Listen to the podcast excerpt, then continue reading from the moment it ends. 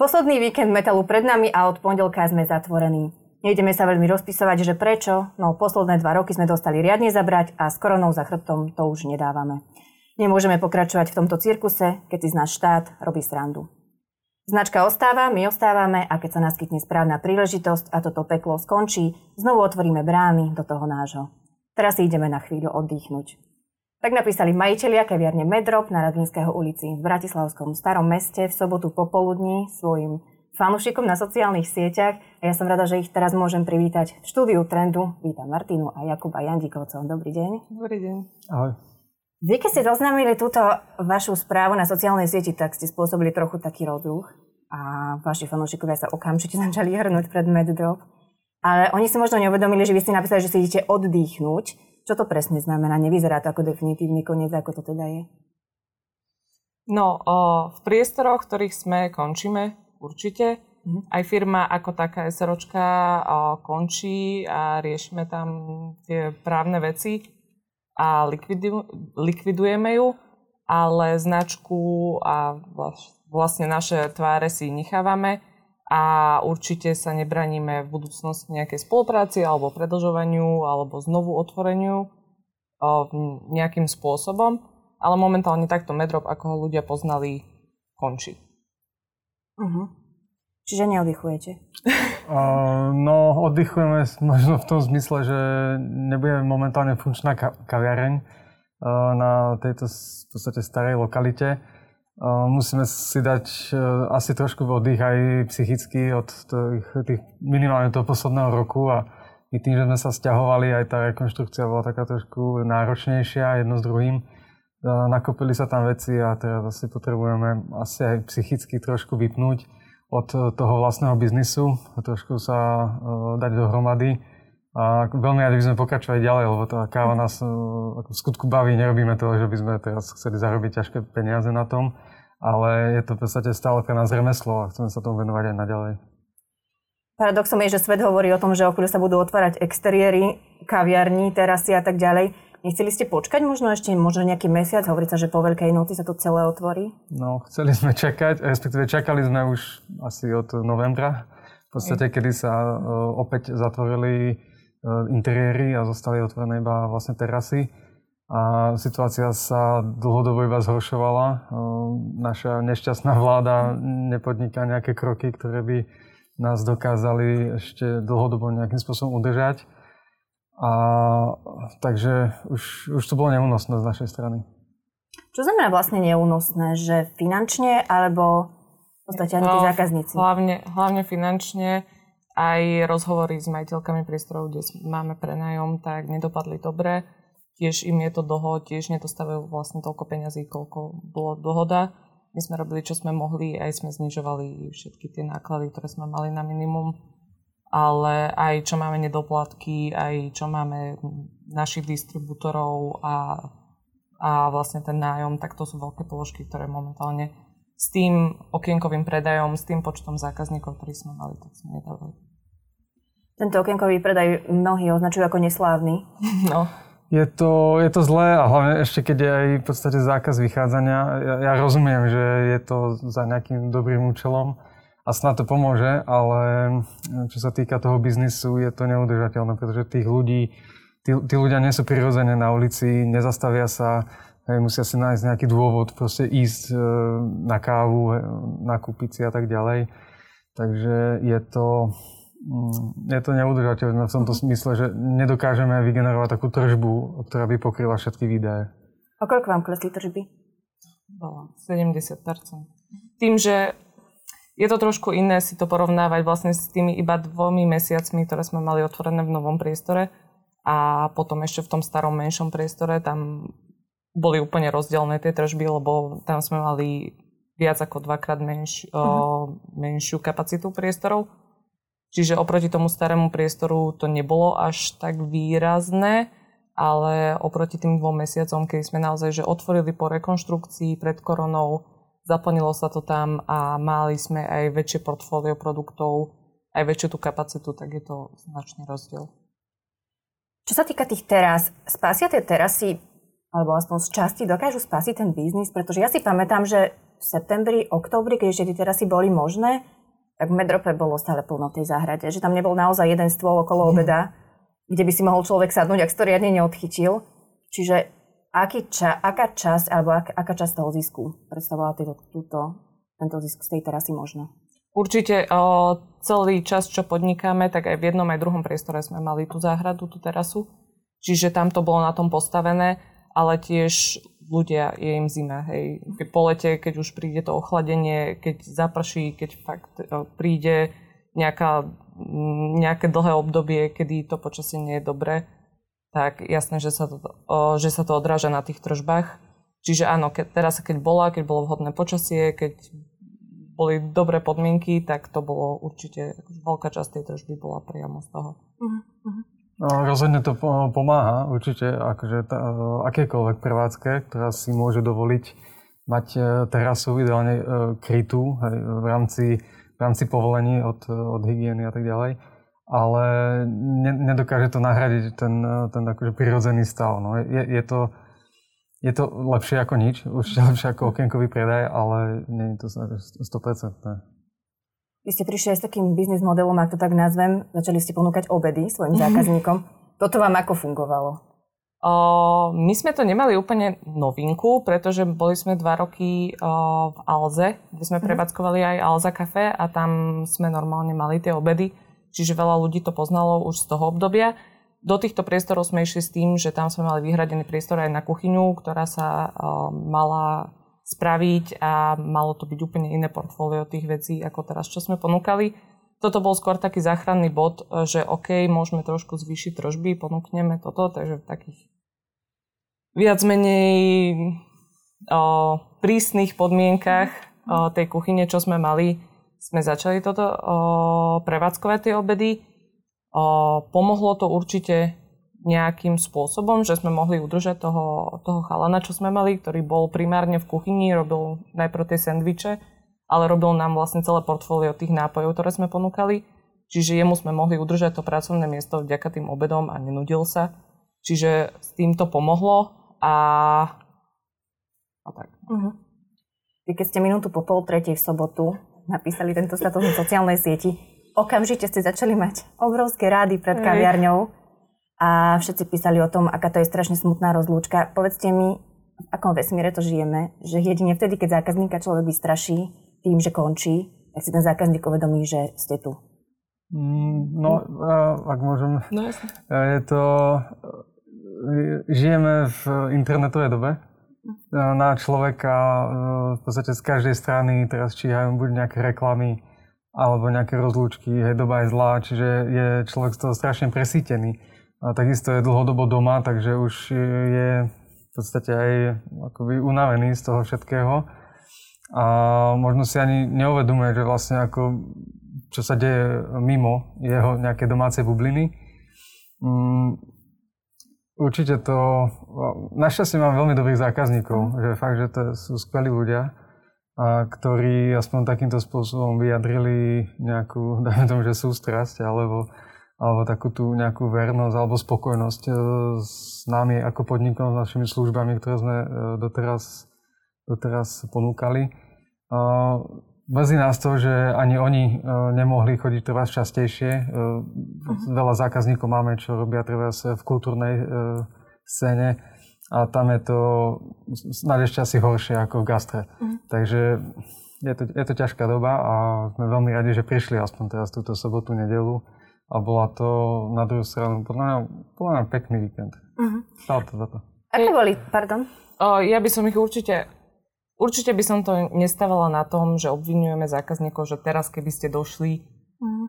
celý no, čas takto chodili, tak je to inak. Áno, mohlo by to byť inak, ale je ťažká doba a je strašne veľa podnikov, ktoré pod, treba podporiť, nielen mm-hmm. nás. Hej, aj my chodíme niekde inde alebo objednávame si od niekaďal. A naozaj verím, že tých peňazí momentálne je strašne málo a mm-hmm. že to proste takto vypalilo. Je to možno aj tým, že vo vašom okolí vznikli nové kaviarne v poslednej dobe? Mm, čiastočne asi áno. Aj akože tak samozrejme, že to stiahlo nejakých zákazníkov, ktorí mm. dovtedy chodili k nám a my, my sa netajeme tým, že máme akoby vyhradených, e, vyhradenú cieľovú skupinu. Um, nemôžeme a viac sme ani nechceme vyhovieť e, každému, lebo to sa nedá. Hej? Že nechceme robiť produkt, ktorý je nejako široko dostupný. Chceme, chceme sa akoby profilovať na to, čo nás baví, čo nám chutí a to ponúkať zákazníkom a pokiaľ, pokiaľ to osloví dostatočné množstvo, tak je to fajn, čo za normálnych okolností fungovalo. Žiaľ, teraz je to také, že presne je viacero podnikov, ktoré si zaslúžia určite e, podporu, uh-huh. takže ten zákazník si možno potom aj viacej vyberá alebo strieda e, návštevy a tak ďalej. Čiže... Aké ste mali tržby za tento hmm. náročný a veľmi rušný víkend? Uh, no, také asi ako pred rokom. Aha. že keď sme otvorili vlastne po dlhšej pauze, tak ľudia boli z toho nadšení, uh, veľmi radi k nám chodili. To bolo super, bolo čo robiť, to, to, to nás tedy fakt bavilo. No a teraz vlastne po tom roku sa to zopakovalo, že, že zase sme mali po dlhé dobe čo robiť uh, celý deň. Bolo nás asi 5, 5 na placi a, a nenudili sme sa, čiže to bolo, to bolo skvelé. No. Čiže vlastne na tú chvíľku sme sa vrátili do normálneho stavu. Mm-hmm. Vy ste hovorili aj o tom, že, že jedným z dôvodom, prečo končíte, je to, že ste nedostali pomoc od štátu, alebo že bola nedostatočná. Hovorí sa o tom, že je stále pomalá. Ako to vyzeralo a od akých ministerstiev ste pomoc žiadali? Mm. Mali ste možnosť žiadať od troch, myslím. O, toto všetko mala na starosti naša účtovníčka, mm. na ktorú sme to nechávali, ale my žiaľ tým že vlastne hneď ako začala korona a vlastne dva mesiace sme boli úplne zavretí a potom o, sme boli vlastne iba čiastočne, tak o, nám ani tá čiastočná prevádzka nepokrývala ani len ten nájom a ľudí, čiže my sme začali mať veľké nedoplatky voči štátu. Uh-huh. A tým pádom nám o, nevznikol nárok na pomoc od štátu. Lebo my by sme museli zaplatiť strašne veľkú čiastku, všetky tie odvody doplatiť a všetko, aby nám poslali vlastne tú pomoc ktoré by sme aj tak vlastne 20% im naspäť museli Jasne. poslať a potom znova a znova. Čiže pre nás to bolo, že OK, krátkodobo skúsime splatkové kalendáre, skúsime o, si to nejak o, povedať s tými inštitúciami, ale v prvom rade pre nás bolo, že platiť nájom a platiť našich zamestnancov. Potom až bol štát, aby uh-huh. sme to vedeli nejakým spôsobom udržať, keď už bude dobre. Uh-huh. Hej, čiže náš veľký problém bol bohužiaľ voči štátu nedoplatky naše. Mali ste nejakú úľavu na nájme?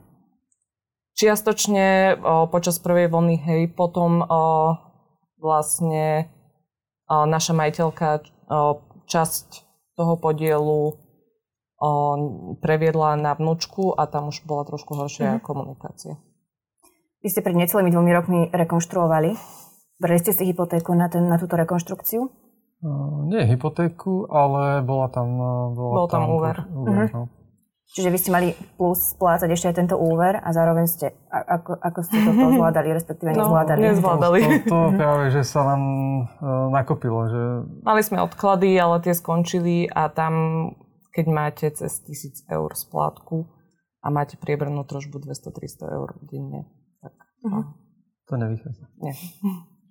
Ako teraz vyzerá MedDrop? Čo sa tam deje?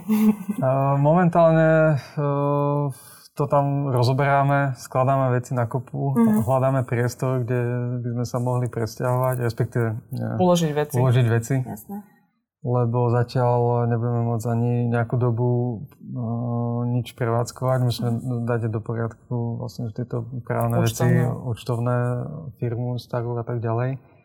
No a s tým, že majiteľia priestorov chcú uh, tam ideálne niečo iné ako gastro, eh, aby Aha, aj oni mali teda nejaké, nejaké peniaze. Eh, samozrejme pochopiteľné, takže musíme do konca mesiaca v podstate vypratať priestor. Ešte máte pár týždňov, no? A šťastie trošku. Ja si pamätám, že začiatkom roka Matúš Valo avizoval, že ten parčík pred, práve pred vašou kaviarňou chce nejakým spôsobom revitalizovať a chce z toho robiť také príjemné posedenie a spojiť to gastro a tú celú tam kultúrnu a gastrooblasť pri, pri Bulmetánskom kostole.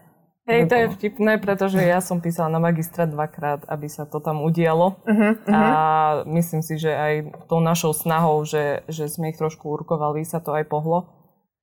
A tak ma to mrzí, že akože na jednu stranu je to super pre tie ostatné prevádzky a určite aj pre tých obyvateľov z okolia z Blumentálskej a tak. je to super, na druhú stranu ma to mrzí, lebo naozaj som urkovala s tým magistrát a naozaj som bola za to, aj som im písala, že rukami svojimi pomôžem, len nech sa tam niečo udeje. Mm-hmm. Takže... Tak sa toho nedočkáme už, no. Ale... A dočkáme sa ako zákazníci určite. A akože hej, z tej druhej strany, jasné. Hej. Však eh, chodíme treba eh, hneď vedľa, ako je Viecha, tak ten, to je v podstate spriaznený podnik. Uh-huh, uh-huh. Tak, ale do, do Čajovňa takisto, čiže uh, oni sú síce tiež teraz zatvorení, že majú iba okienkový predaj, čo sa týka toho ich e-shopu, že, ale Čajovňa ako taká nefunguje už dlho. Tak ale tešíme sa. Ako, ja, svet sa nerúca, no akože proste nám to nevyšlo, medzi nás to, ale no, budeme bojovať ďalej niekde inde, niekedy inokedy. Bohužiaľ tým, že sme išli do tých nových priestorov a potrebovali sme veľa peňazí, tak sme si nabrali strašne veľa záväzkov, ktoré vychádzalo nám to z toho nášho biznis modelu. Mali sme x strán, 60 strán máme mm-hmm. nejakého podnikateľského toho modelu, ktorý sme vlastne predkladali tej inštitúcii, ktorá nám na to o, požičiavala peniaze. Vyzeralo to úžasne, vyzeralo to naozaj dobre. O, prvé dva mesiace všetko to pekne klíklo na miesto a kebyže nepríde tá korona a pokračujeme týmto, tak to posplácame. Jasné, že je to ťažké, o, sú tam veľké záväzky, ale bohužiaľ nemali sme plán B a išli sme all in mhm. naozaj mm-hmm. do toho a nevyplatilo sa nám to.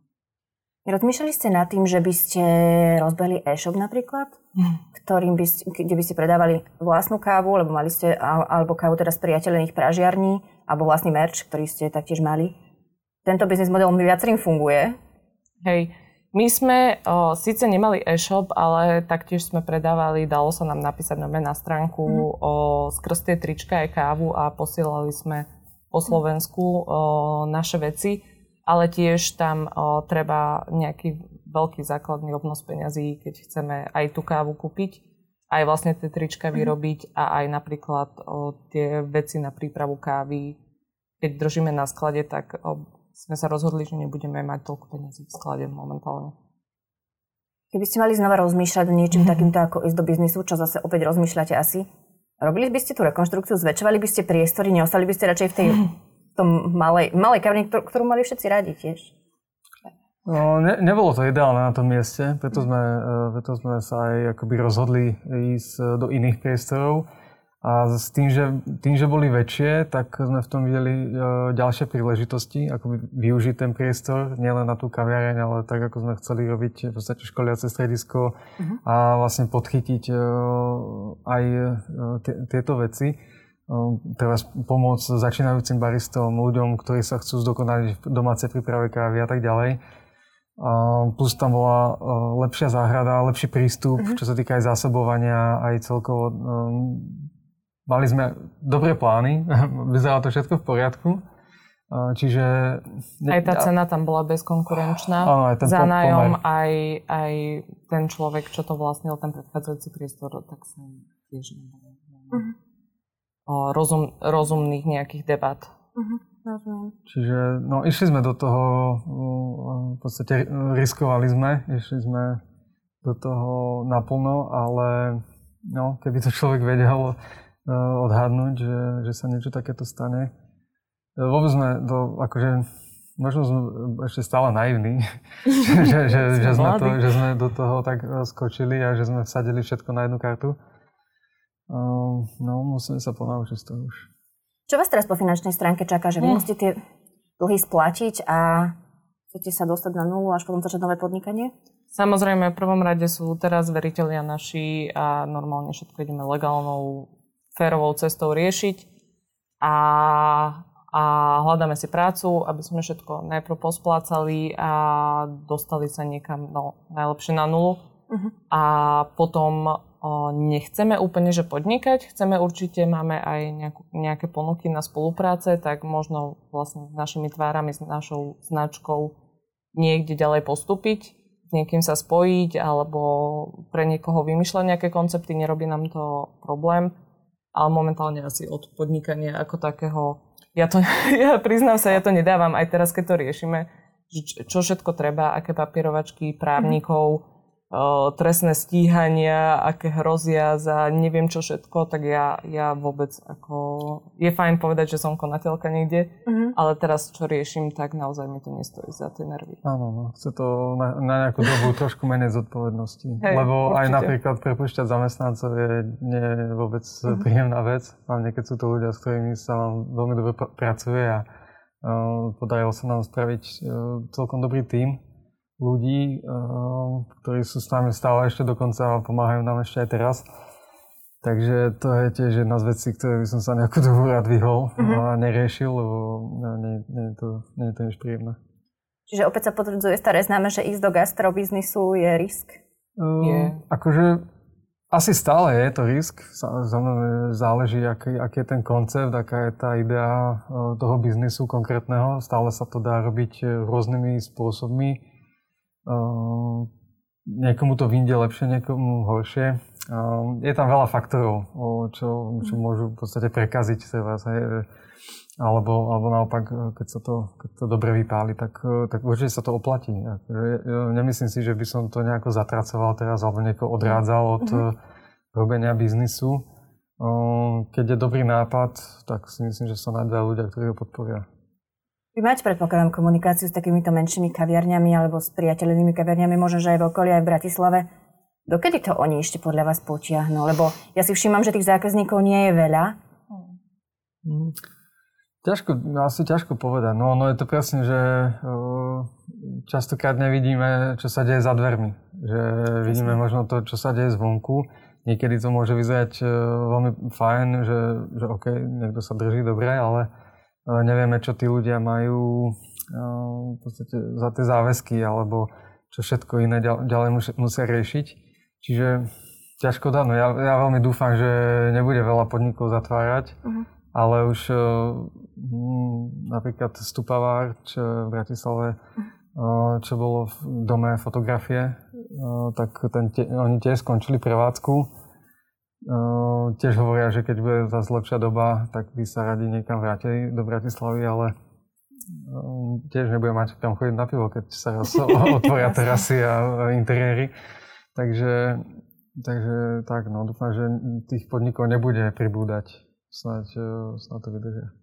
Budú si ľudia teraz viacej vážiť svoje obľúbené kaviarne? Ja dúfam, podniky? že hej a fakt to prajem každému podniku aby mal čo najviac takýchto spria- spriaznených zákazníkov a aby ľudia trošku, že snáď ich to zobudilo a naozaj, naozaj teraz dajú tie peniažky, čo môžu o, medzi tie podniky. Uh-huh.